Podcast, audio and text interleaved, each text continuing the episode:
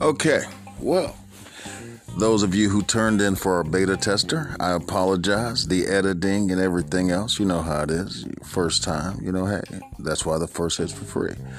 But here we're going to go ahead and see if we can beat the sophomore slump.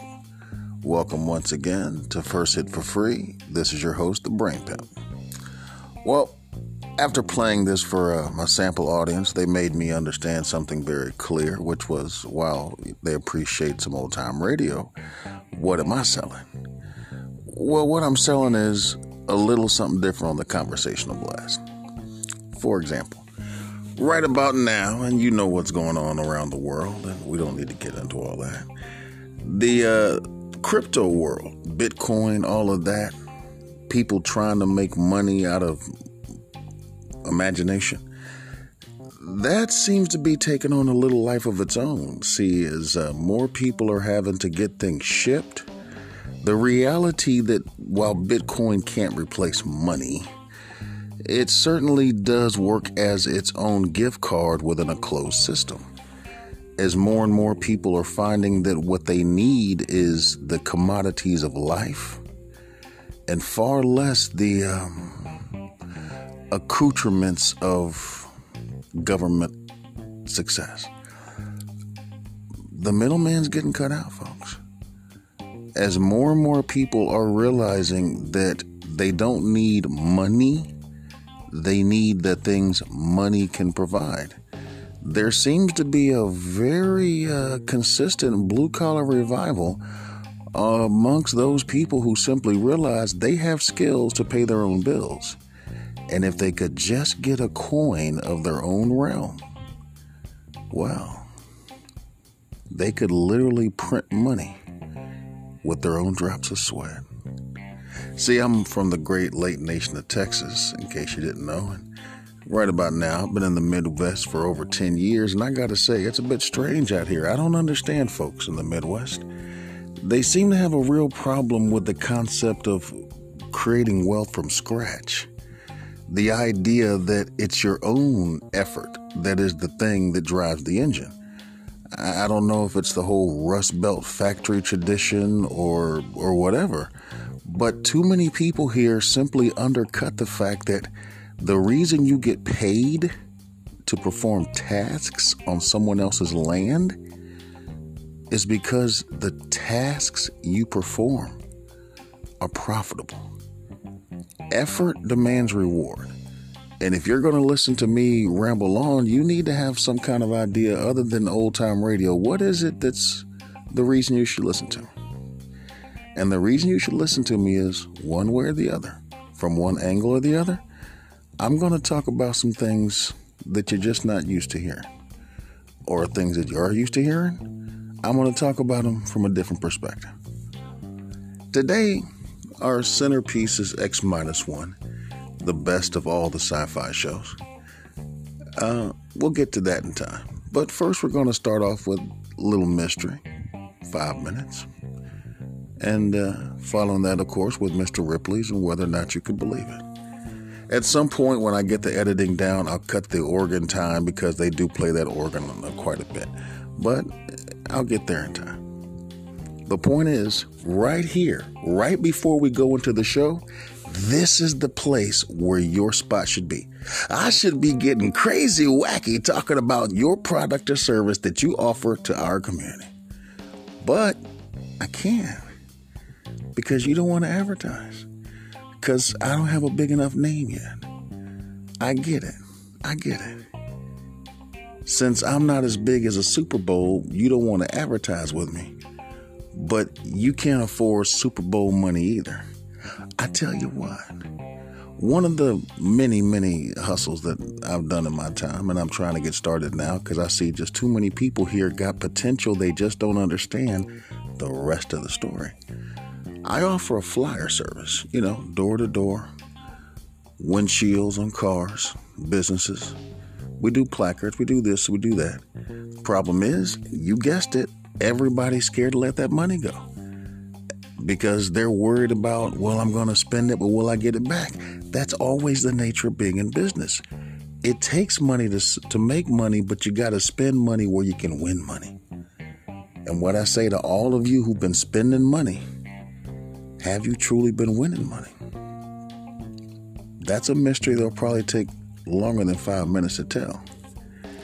And whether Mr. Ripley believes it or not, I believe that the brain pimp can make you more money.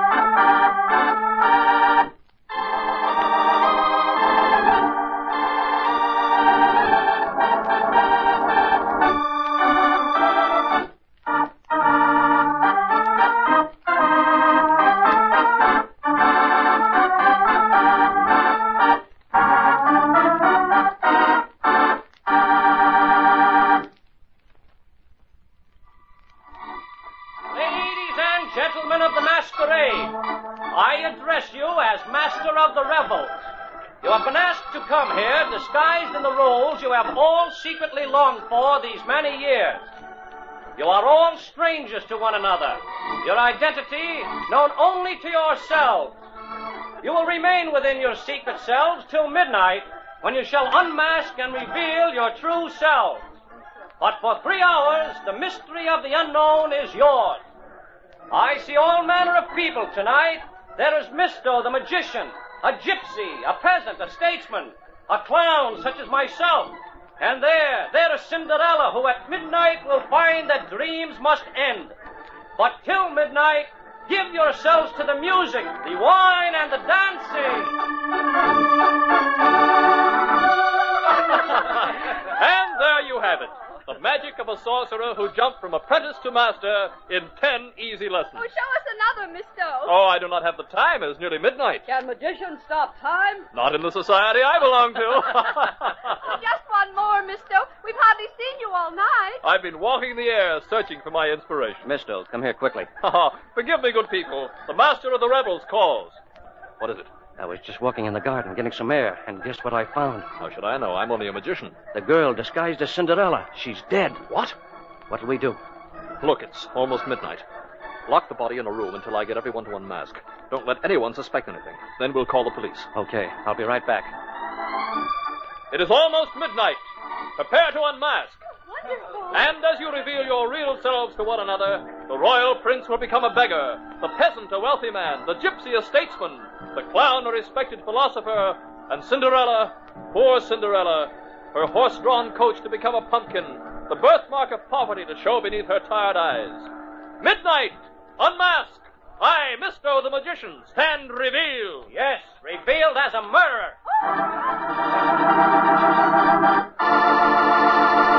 How does the clown know that Misto the magician is the murderer of the woman masquerading as Cinderella? In just a moment we'll know, but first.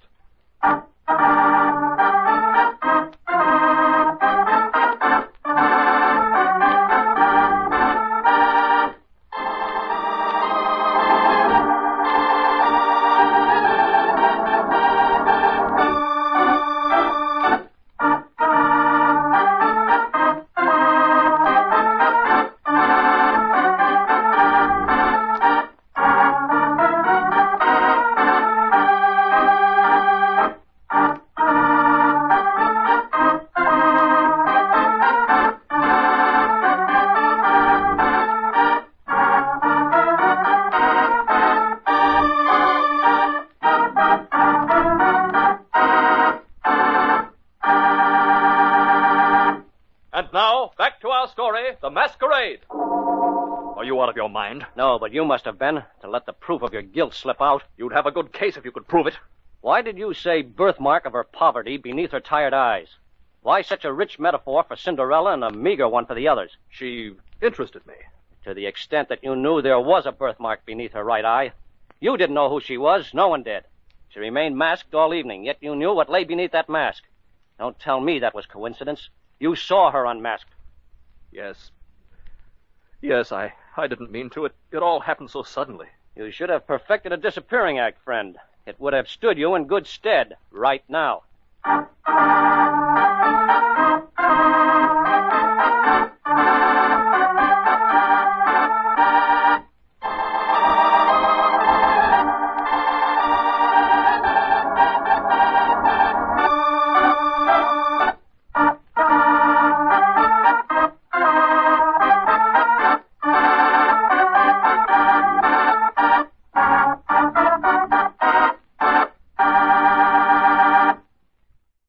Truth is stranger than fiction. And this is the proof. This is Ripley's. Believe it or not.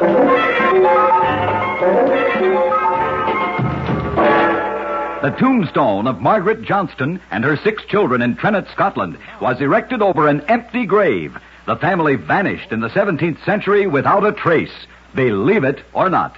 In a moment, I'll tell you about the man who paid for his own assassination. When a man lends another man money, he certainly does not intend that it should be used to pay for his own assassination. But such was the case with William the Silent, father of Dutch independence, who advanced 12 crowns to a man by the name of Balthazar Gerard.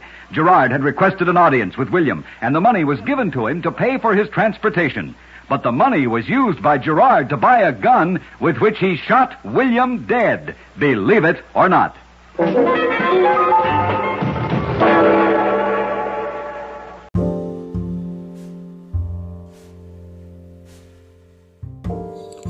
And welcome back. All right. Well, you know, see how that went. You know, maybe you figured out the mystery. Maybe you knew what Mr. Ripley was talking about. But, you know, hey, that was then. Next up, we're going to take you to X minus one, and it's a sort of a bureaucratic nightmare about what people think they should do or what they shouldn't do or however it is. But one way or the other, you going to bow down. That's right. That's right. See, that's a thing that we all get to somewhere later. You know, we accept that Bob Dylan was right. You might serve the devil, you might serve the Lord, but you're going to, to serve somebody. You see, sooner or later, you come to the realization that you only make money by servicing the needs or wants of other people. Even the king is fed by the fruit of the field. How about you? There are people that you spend money with. Have you ever considered that? Years ago in my travel, I encountered an interaction between two men who weren't particularly friendly, and uh, they weren't enemies or anything, but but they didn't have any you know, dealings particularly. And, one of them was trying to tap the other one's pocket, and, and when uh, old buddy realized what the game was, he goes, "Oh no!" And he said something to to this day I've I've tried to live by as best as I can.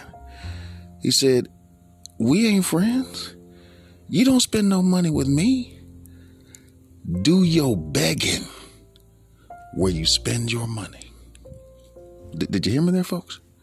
The man said, do your begging where you spend your money. See? See, what about you? You're, you're a big baller, shot caller. You spend plenty of money. Do you spend money with people you could beg from.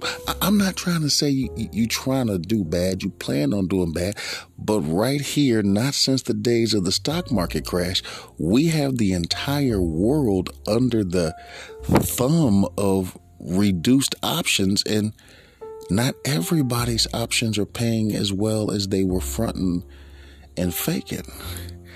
Can I get a witness for folks who waiting on?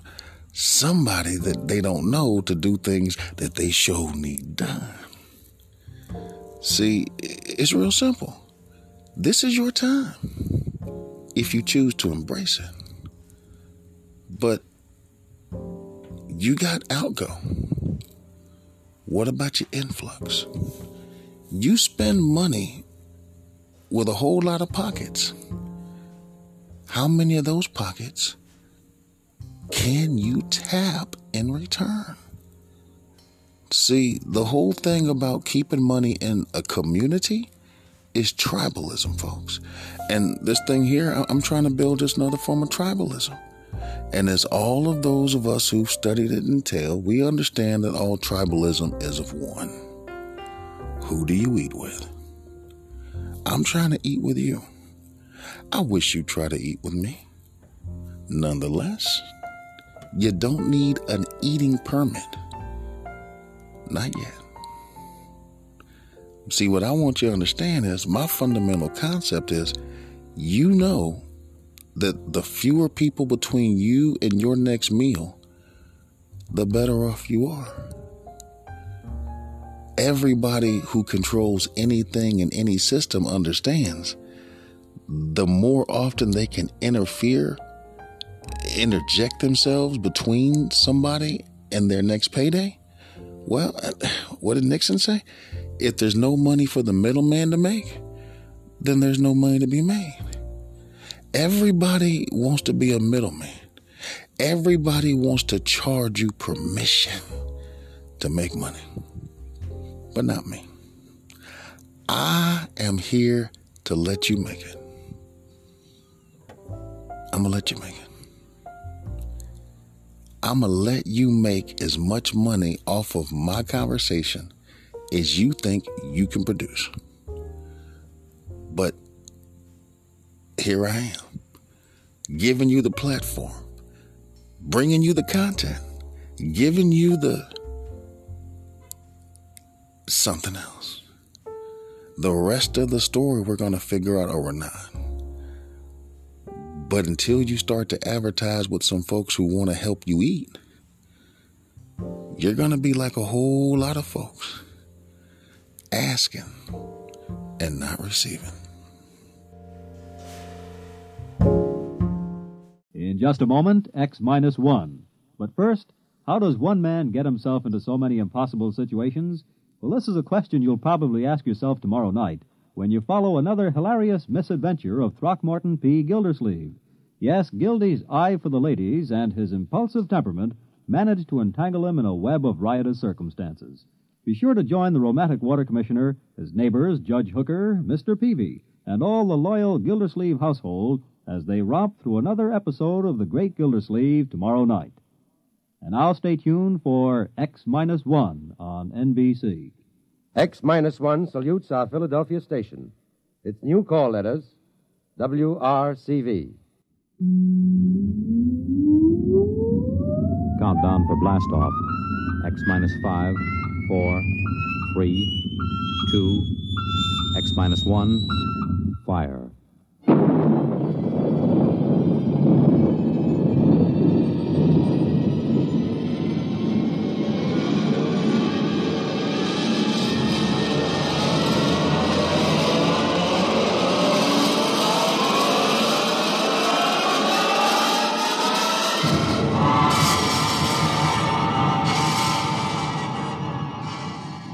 From the far horizons of the unknown come transcribed tales of new dimensions in time and space.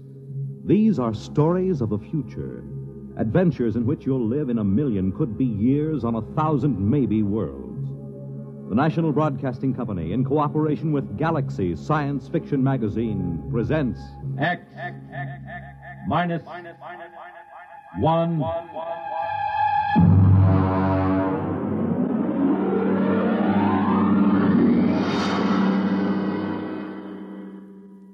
Tonight's story Skulking Permit by Robert Sheckley.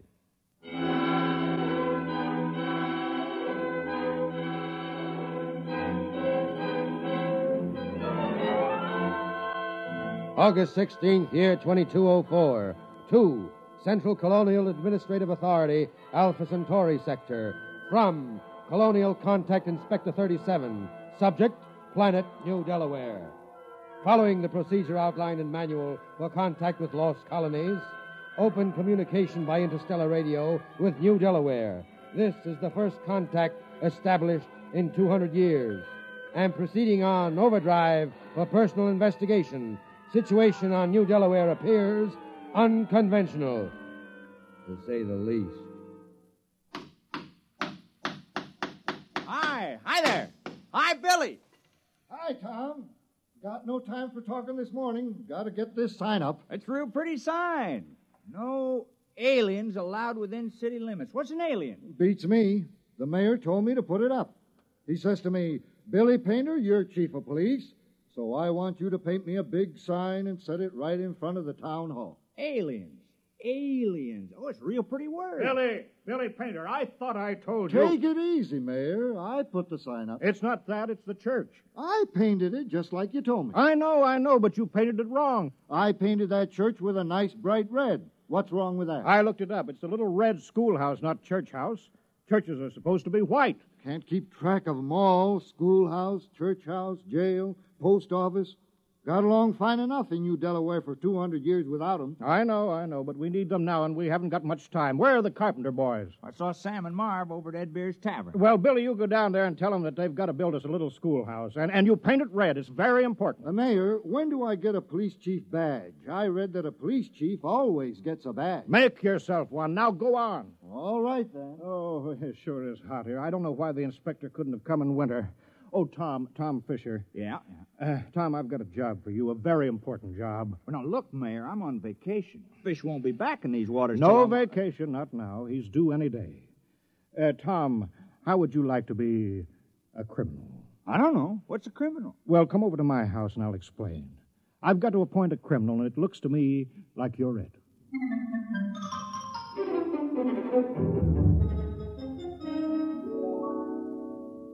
You don't mind sitting right next to the interstellar radio, do you? I'm waiting for a call. Thought that thing was broken. No, no, it, it wasn't broken. My father told me always to leave the monitor on recording in case. Just didn't seem to be anybody calling, not for 200 years. Not since that war back on Earth. Oh, oh, that's, it's time now. You just listen, Tom. They said that they would call just at this time. New Delaware. New Delaware, do you hear me? New Delaware, come in immediately. Yes, yes, yes, we we hear you. He's very touchy. This is Colonial Inspector 37. As I told you in my broadcast yesterday, there's been no contact with the outer colonies for some centuries due to unsettled uh, conditions here. But that's over, except for a little mopping up. Now, you, New Delaware, is still a colony of Earth and subject to her laws. Do you acknowledge that status? Oh, yes. We, we called a town meeting last night and talked it all over. We're still loyal to Earth. Excellent. That saves us the trouble of sending an expeditionary force to reconquer you. However, as Colonial Contact Inspector, I will be obliged to make a personal investigation to make sure that you conform fully to the customs, institutions, and traditions of Imperial Earth. Imperial? That's funny. All the books talk about Earth as a united democracy. A lot can change in 200 years. And, of course, there's been a war. Do you hear me, New Delaware? Oh, yes, yes, sir. We hear you. Realize, of course, there is room for only one intelligent species in the universe man. All others must be suppressed, wiped out. We can tolerate no aliens. I'm sure you understand, General. I'm not a general. I'm a mayor. You're in charge, aren't you? Uh, yes, yes. Then you're a general. I'll be sure you're running an Earth colony, General, with no radical departures from the norm, such as free will, free speech, free elections, or anything else on the proscribed list. It is impossible to administer an empire where everyone does as he pleases. Get your colony in order, General. I will call to inspect you in exactly one week. That is all. Well, you see how it is, Tom. Now, uh, Tom, about your job. I'm appointing you town criminal. I don't see why there has to be a criminal. That's a very important part of Earth society. All the books say so, Tom. The criminal is as important as the postman or the, or the police chief. He works against society. If you don't have people working against society, how can you have people working for it? How can there be any more important job? I don't want to do it. Now be reasonable, Tom. Put yourself in my position. This inspector comes and he meets Billy Painter, our police chief. He asks to see the jail. Then he says, No prisoners? How can I hold my head up and tell him that we don't have any crime? No crime, he'll say. But Earth colonies always have crime. Don't you see that, Tom? Uh, right there, the whole thing falls through. He'll see that we're not truly Earth like. We're, we're faking it. We're aliens. And you heard what he said about being rough on aliens. Well, yeah, but why me? Can't spare anyone else. And you've got narrow eyes. Criminals always have narrow eyes. Well, they aren't that narrow. Tom, please, we're all doing our part. You, you want to help now, don't you? Oh, I suppose so. Fine. You're our criminal. Here, I've, I've got this paper all made out for you, just to make it legal. Skulking permit. Uh, know all men by these presents that Tom Fisher is a duly authorized thief and murderer. He is hereby required to skulk in dismal alleys, haunt places of low repute, and to break the law. What's the law? I'll let you know as fast as I make them up. All Earth colonies have laws. Oh, well, what do I do? You steal and kill. Look, I'll, I'll give you a couple of books on it. Steal as much as you like. Uh, one murder should be enough. Don't overdo it. It don't sound sensible somehow. Well, you can work up to it, Tom. Why don't you start off easy like by haunting a place of low repute?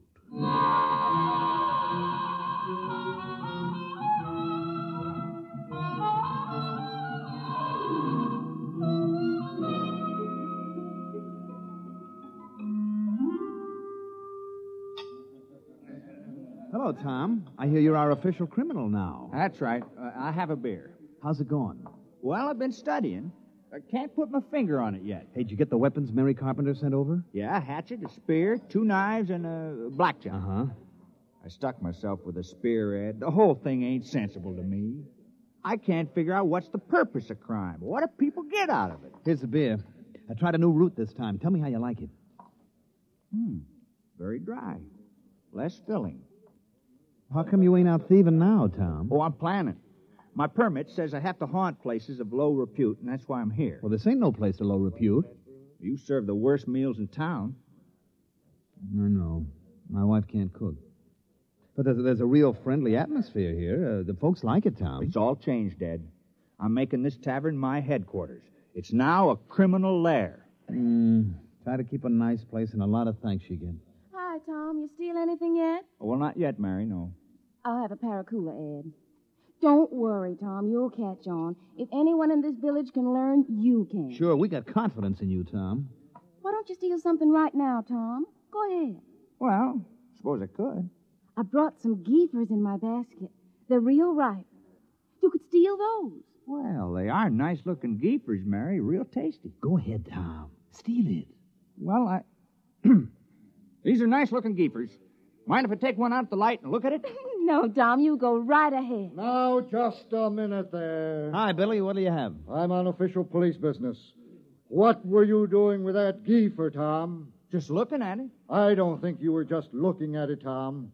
I think you were planning on stealing it. You're a suspicious character.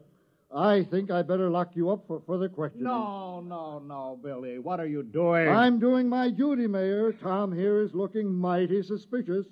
The book says. I know what the book says. I gave you the book. You can't go arresting Tom, not yet.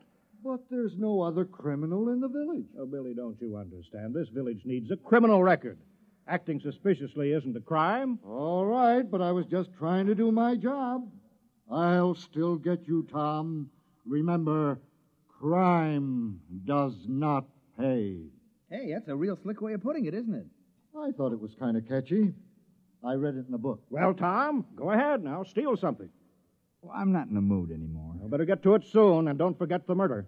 Is it really necessary? Oh, I wish it weren't, but this colony has been here for over 200 years, and we haven't had a single murder. Not one. Oh, I suppose we should have one. No, I'll take care of it. Good boy, Tom. We're counting on you. Billy, I want you to paint up a couple hundred signs saying private property, no trespassing, violators will be prosecuted, and a dozen saying speed limit 35 miles an hour. Why? All we got is those quag horses, and they won't go faster than a walk. Never mind. You got to have a speed limit. It's civilized.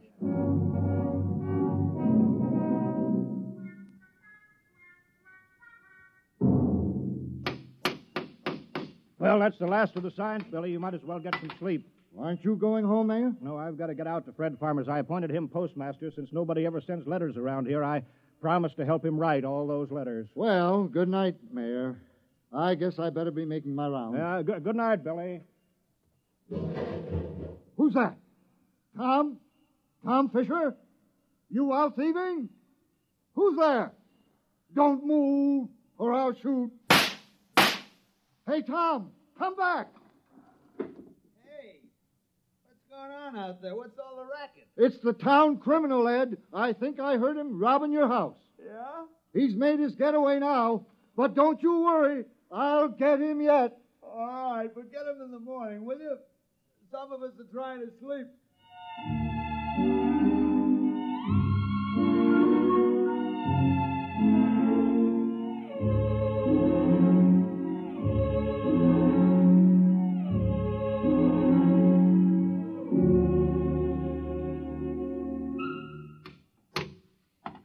Morning, Marv. How's the schoolhouse coming? Fair. Would have come along better if I had my saw. Your saw? Yeah. I left it leaning against my door last night. Wasn't there this morning, Tom. Oh, yeah, your saw. Well, you know how it is, Marv. I had to practice some skulking last night. Yeah, sure. Say, do you suppose I could use the saw for a while, just for an hour or two? Well, I don't know. It's legally stolen, you know. Well, I'd give it back. I wouldn't keep anything that was legally stolen. Well, it's in the house with the rest of the loot. Okay, I'll go borrow it then. Tom, I've been looking for you. Morning, Mayor. Did you steal my bronze plaque? I certainly did. Oh, well, I was just wondering. You did it just in time. You see up there? What? What? Up there, the black dot near the rim of the sun. Oh, what is it? Well, I'll bet it's the inspector's ship. You, you got your murder planned? Time is running short, Tom. The inspector may land any hour now. That darn radio's been yapping at me something about a revolt at Deng 4, and all Earth colonies are to prepare for uh, conscription, whatever that is. So let's get that killing over with. I don't know, though. Murder. Now, look, Tom, criminals on Earth commit dozens of murders a day and think nothing of it. All this village wants of you is one little killing. Is that too much to ask? Now, who will it be, Tom? Oh, I guess I'll kill George Waterman. Why? Why? Why not? What's your motive? I thought you just wanted a murder. Who said anything about a motive? We can't have a fake murder. On Earth, every murderer has a motive. Well, I don't like the way George walks, never did, and he's noisy. No, no, sometimes. no. That might be good enough for a crime of passion, but you're a legal criminal. Tom, you're ruthless, cold blooded, and cunning. You can't kill someone just because you don't like the way he walks. That's silly. I better think the whole thing over. Well, don't take too long. Oh, and Tom, don't forget to leave clues. They're very important.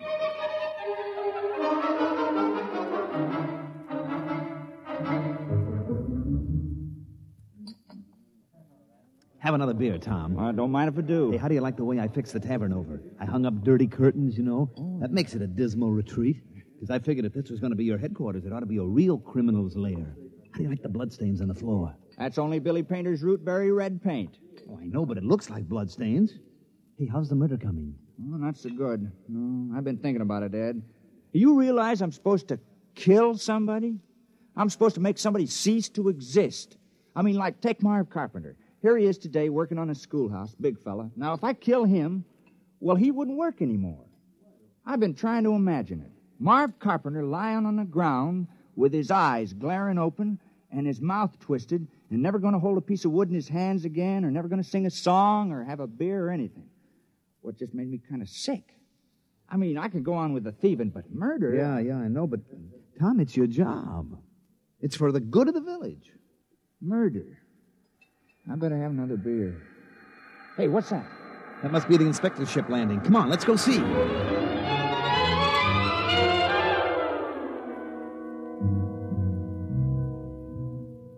Perimeter guard advance. Set up portable generators and rocket launchers. All personnel restricted to immediate area of the ship. Sidearms to be worn at all times. And guards at battle station. Welcome to New Delaware. Hmm. Thank you, General. I'm the inspector. Uh, this is Mr. Grant, my political advisor. Is this the capital of the colony? Well, I'm afraid there's only this village on the whole of New Delaware. Only one?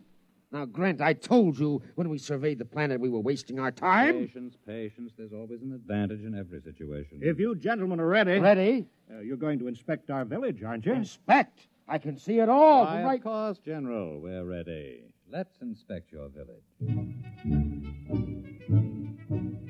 You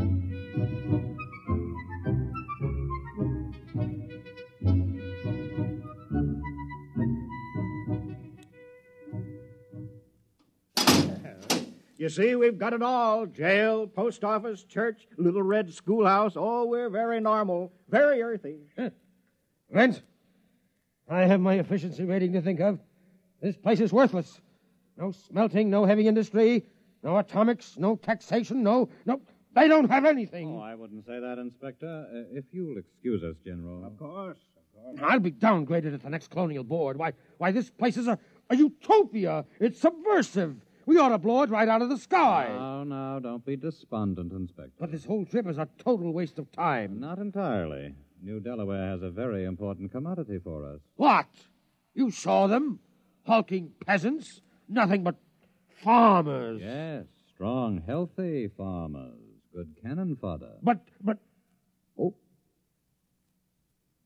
Ooh, let me take over. General. Yes, sir? How many able young men are there in the village between the ages of 15 and 60? Why? You see, General, Imperial Earth is engaged in a war. The colonies in Deng 4 are revolting against the authority of Mother Earth. Oh, I'm sorry to hear that. Uh, we need good, healthy fighting men.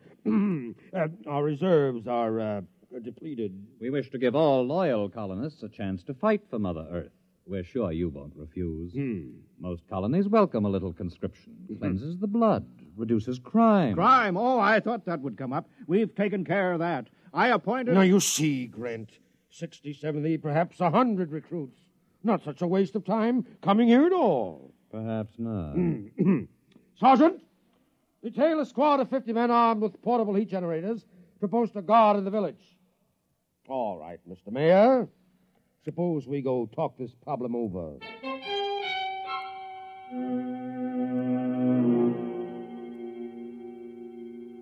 Tom?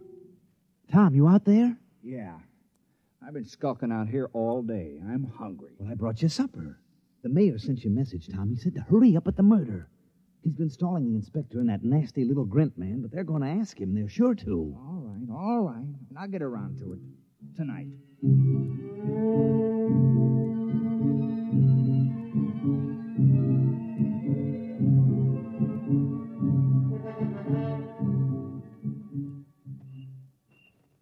Hey, hey, wait a minute. Oh, hello, Tom.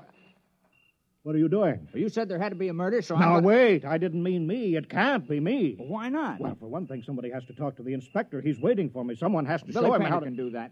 You think a knife would be more fatal in the heart or in the throat? Well, nothing personal, of course. Wait. If there's nothing personal, then you have no motive. Oh. Well, I guess I could think of one. I've been pretty sore about you appointing me town criminal. It was the mayor who appointed you, wasn't it? Well, sure. Then look, I'm not a mayor anymore. I, I'm a general. Look, it's stars, gold braid. Well, what's that got to do with it? Well, you uh, missed the ceremony this afternoon, Tom. Inspector said I had to wear a general's uniform. It was a very friendly ceremony. All the Earthmen were grinning. They were winking at me and at each other. Oh, congratulations. But you were the mayor when you appointed me criminal, so my motive still holds. Yes, but killing a general isn't murder, it's mutiny. Oh. Oh. Well, I'm sorry. That's all right. It's just that I've read up on it, and you haven't. Well, I better get back. The inspector wants a lot of the men that he can draft. Are you sure this murder is necessary? Oh, yes, yes, absolutely. Just not me.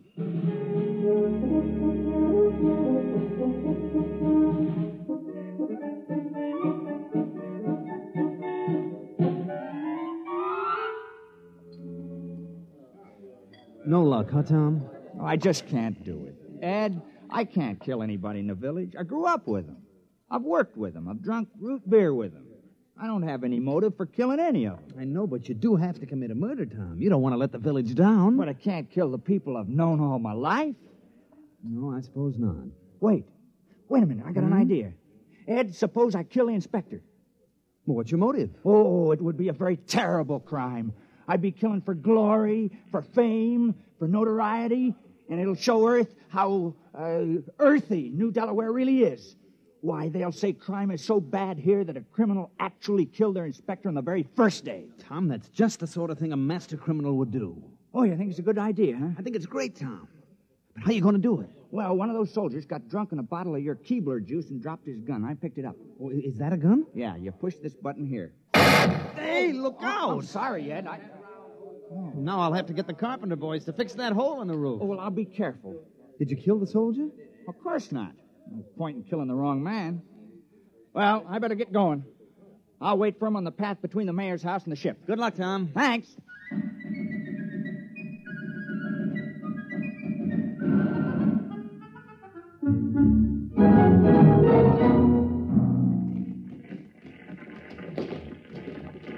Up, two, three, four. Keep in line there. Ah, what a sloppy crew. All left feet. Well, it's a nice night's work. With those landing parties dying like flies, we can use every new man we can get. Don't say that. What, are you afraid the mayor will hear me? Don't be ridiculous. It's a completely passive population. Sheep-like, obedient. Look at them.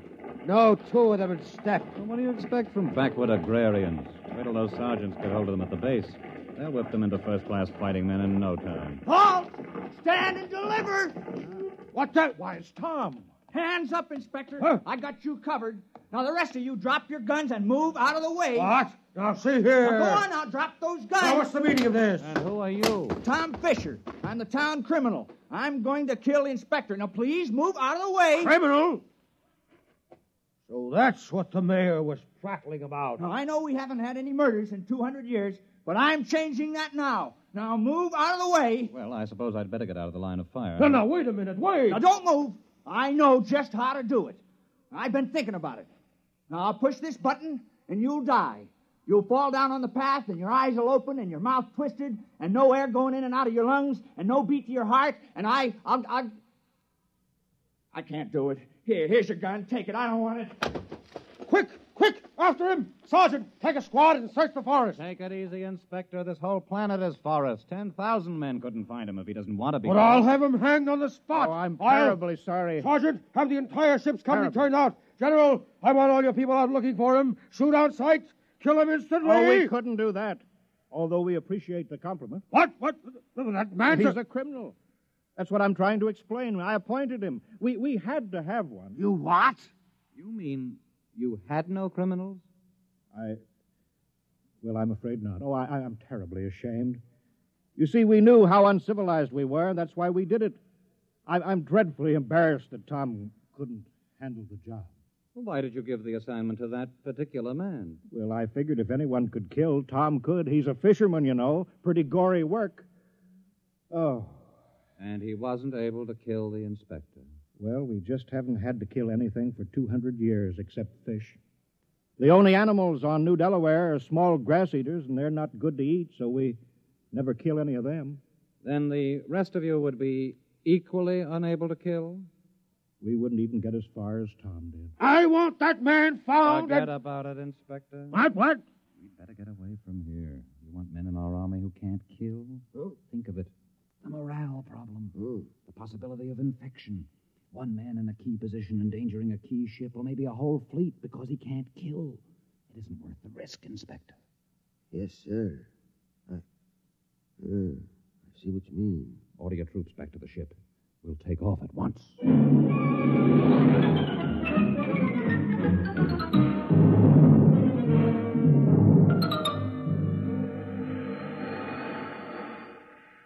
Tom! Tom, you can come out now. Tom, they're gone. He's hiding around here somewhere, Mayor. Yeah. Tom! Tom! Here I am. I'm sorry I bungled it. Well, don't feel bad about it. It was an impossible job. I'm afraid it was. I thought that just possibly you could swing it, but you can't be blamed, Tom. There's not another man in the village who could have done the job even as well. Hmm. What are we going to do with all those buildings, Mayor? The jail, the post office, the little red schoolhouse, the church? Well, I think we'll build a playground for the kids with swings and slides and sandboxes for them. Another playground? Surely, why not? Well, I guess I won't be needing my skulking permit anymore. No, no, I guess not. Oh, well, we did our best. I had the chance, then I let you all down. It's not your fault, Tom. Look how long it took Earth to get civilized. Thousands of years. And we were trying to do it in two weeks. Well, we'll just have to go back to being uncivilized. Yeah, yeah. Well, we better get back to the village. Looks like rain. Well, soon I'll start fishing again. Say, What is it, Tom? oh, it's too late now, but it's too bad I didn't think of it before. I might have been able to go through with it. Think of what, Tom? I think I could have done it. If I'd only had the sense to think of the inspector as a fish. Well, it's too late now. Guess he's just a big one that got away.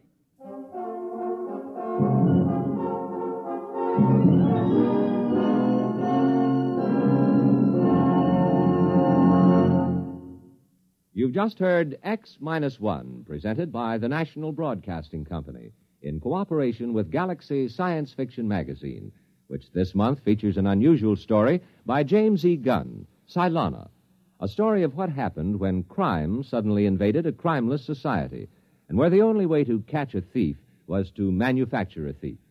Galaxy Magazine, on your newsstand today. Tonight, by transcription, X minus one has brought you Skulking Permit, a story from the pages of Galaxy, written by Robert Sheckley and adapted for radio by Ernest Kinoy. Featured in the cast were Dick Hamilton, Wendell Holmes, Joe DeSantis, Joseph Boland, Alan Hewitt, Bill Quinn, Mandel Kramer, and Ruby Dee.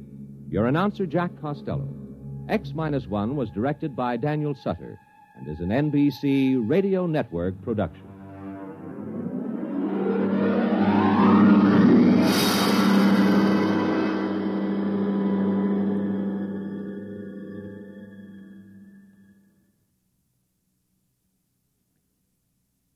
Let's visit Fibber McGee and Molly tonight on the NBC Radio Network.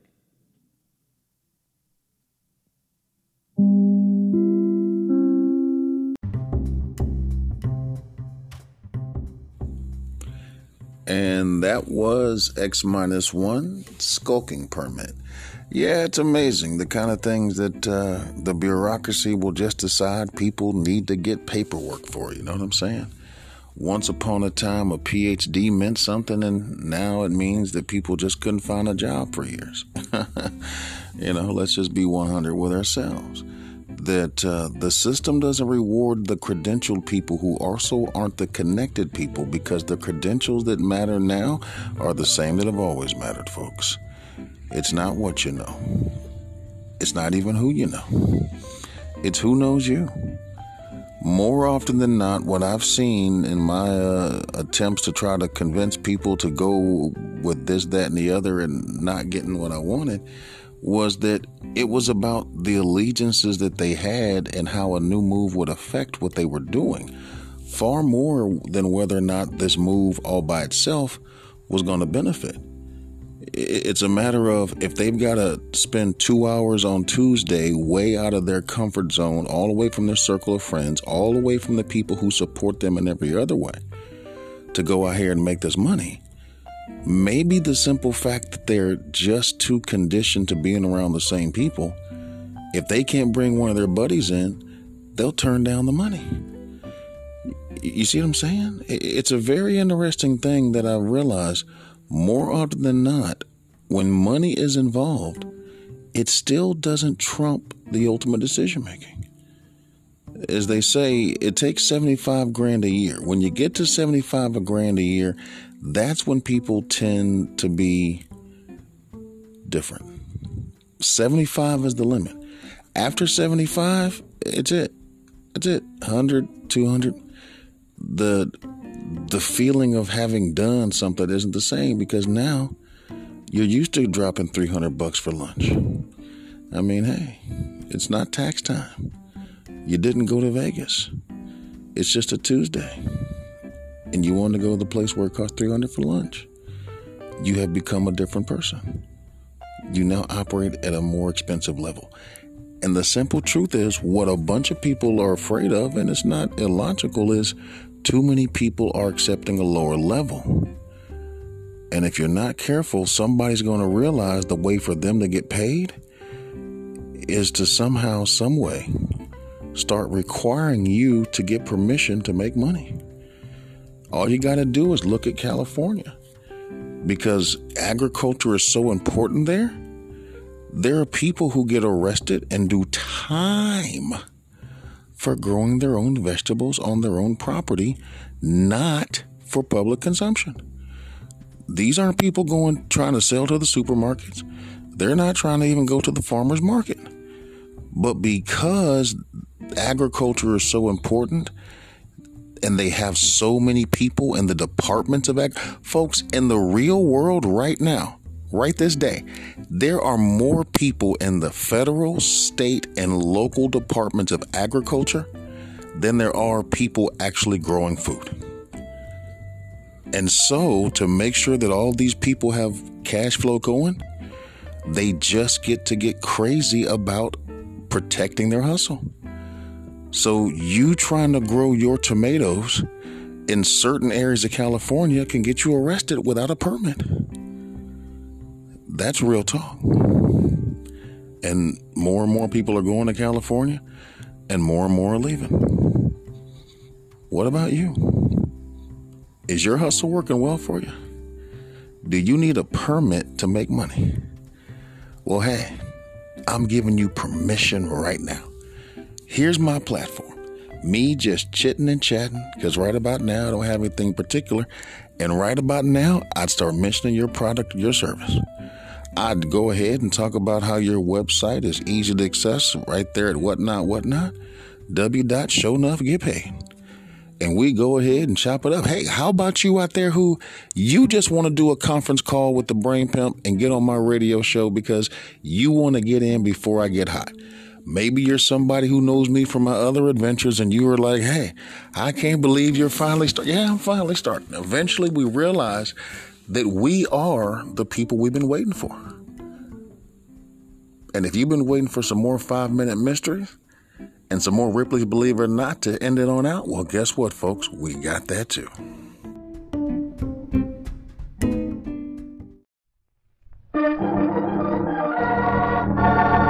Another five minute mystery.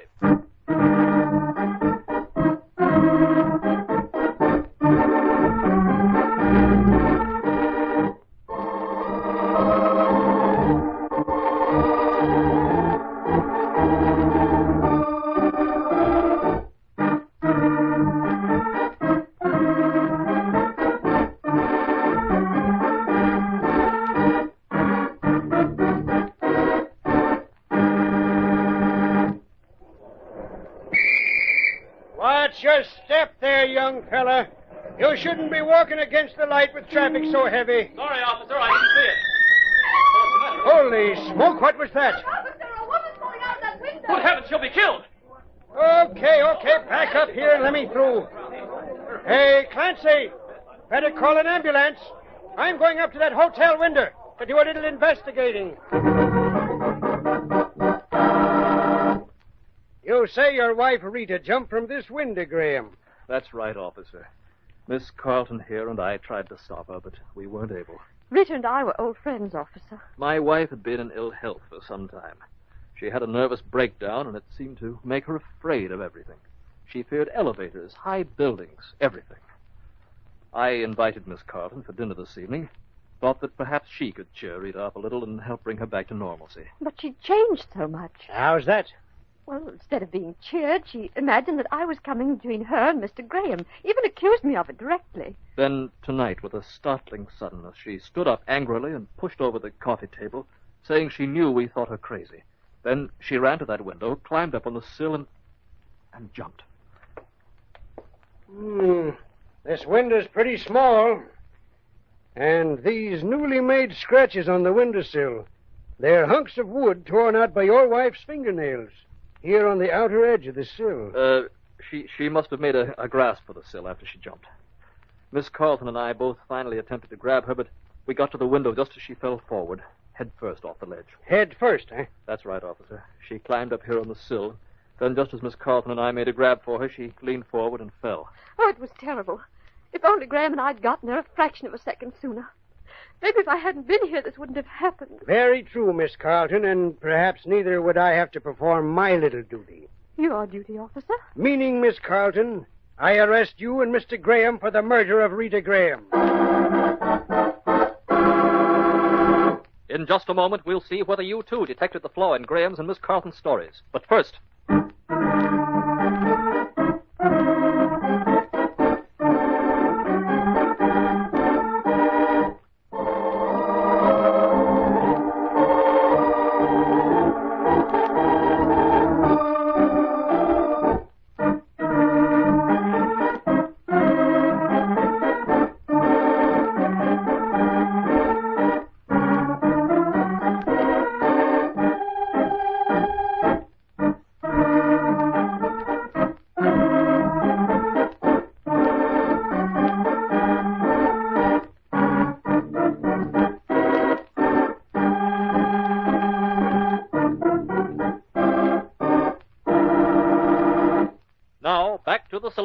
Story. Mr. Graham, you said your wife was afraid of everything, yet she didn't fear leaping from a 15th floor window. However, that isn't the biggest mistake you two made. Surely, when you were struggling to push Miss Graham out of the window, you should have noticed where, in her futile efforts to stop you, her fingernails had torn out pieces from the outer edge of the sill. No person having jumped head first out of a 15th floor window would have time or the ability to turn in midair and frantically grasp the sill. Your alibi missed the mark that time.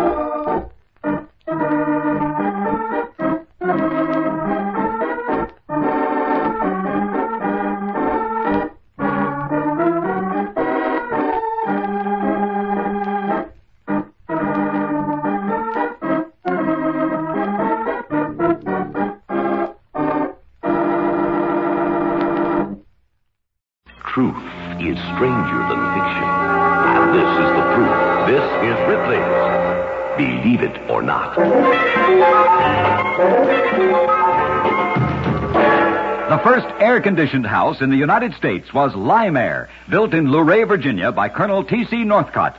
It was kept cool in summer and warm in winter by air piped from the nearby Luray caverns. Believe it or not. In a moment, I'll tell you about a weaponless duel. One of the strangest duels where no weapons were used was between two sculptors. The great Buddha, a statue in the Diamond Mountains of Korea, was carved 600 years ago by a sculptor named Kindo. It's there because of an unusual duel in which Kindo and a rival sculptor named Rao agreed that whichever created the poorer statue would forfeit his life. Kindo won, and Rao drowned himself. Believe it or not.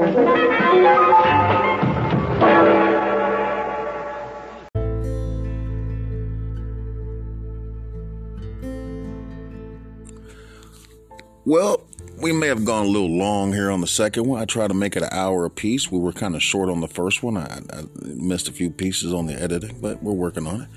But this was the old hour show of First Hit for free because, well, here it is. This will be the one that I'll go ahead and push out the most. If people can get ahead that first one, that's fine. It was a pretty bad job. I, I figured out a little better way to go at it this time. And so I just wanted you to know that I really appreciate the opportunity through technology and quarantine and uh, missed opportunities to realize hey, there's a bunch of people out there who really need somebody who's just got a little something, something to say on a something, something, who just might help them to go ahead and sell to some people that don't know they exist yet. We're all out here trying to make a hustle. We're all out here trying to improve our situation. The simple fact of the matter is, most of the people I've ever dealt with at some point have a dishonorable streak that requires them to sabotage a good thing because fundamentally they're terrified of the good thing collapsing down the road. The fear of success is the fear of failure. That if I get too if I fall now, I can deal with that. I've fallen from this level before. But if I get too successful, I fly too high and I crash from that level, I may not recover. So they sell themselves short, they sell themselves cheap, and then they resent everybody, all the people, places, and things that they never invested in for not investing in them. Don't miss the opportunity that the quarantine is presenting to us all. This is the time to get your tribe together. Who do you know who's actually helping you to put money in your pocket? Then help them put money in their pocket. Because if you can't go here and you can't go there, who's going to give you a permit to succeed at the level that you want to? If there's all these restrictions here and the price of this, that, and the other keeps going up, where are you bringing in new wealth? Where are you bringing in new people? Where are you bringing in new things that are going to make up for it? See, this is the time where I'm supposed to say, hey, speaking of new things, here's some goods, here's some services, here's a brand new advertiser. I'm trying to get some sponsorships, and the more of you who go ahead and give me a shot, hey, it's okay. Those of you who know where I come from and whatnot, hey, we'll sell some of that too. But I'm not giving away anything for free because you know how I get down and y'all just don't pay enough. Let's just be honest. This is America. You got to get yours because nobody's giving away like they used to. I don't need to blame Washington. I don't need to blame anybody. I just need to do a little bit better every day. That's improvement, folks. I hope whatever you're doing, you improve in doing it. Just like I hope that I'm improving and doing my show. This is the Brain Pimp. This first hit for free. Hope you enjoyed it. If you enjoyed it enough, go ahead and contact me through you know who and spend that $20 with your boy. Let's get this thing started. You want to advertise on my show? Come on with the 20. I don't know what Anchor charges. If I go through them, they may charge you more. They may charge you less. If they charge you less, then I got to take less because, hey, I'm using their platform, their, their, their software, their everything. That's just part of the, the cost of them being the boss. Someday I'll have my own studio and I can charge $20 million a second. Until then, we'll do it the way we got to do it. Till next time, this is the Brain Pimp.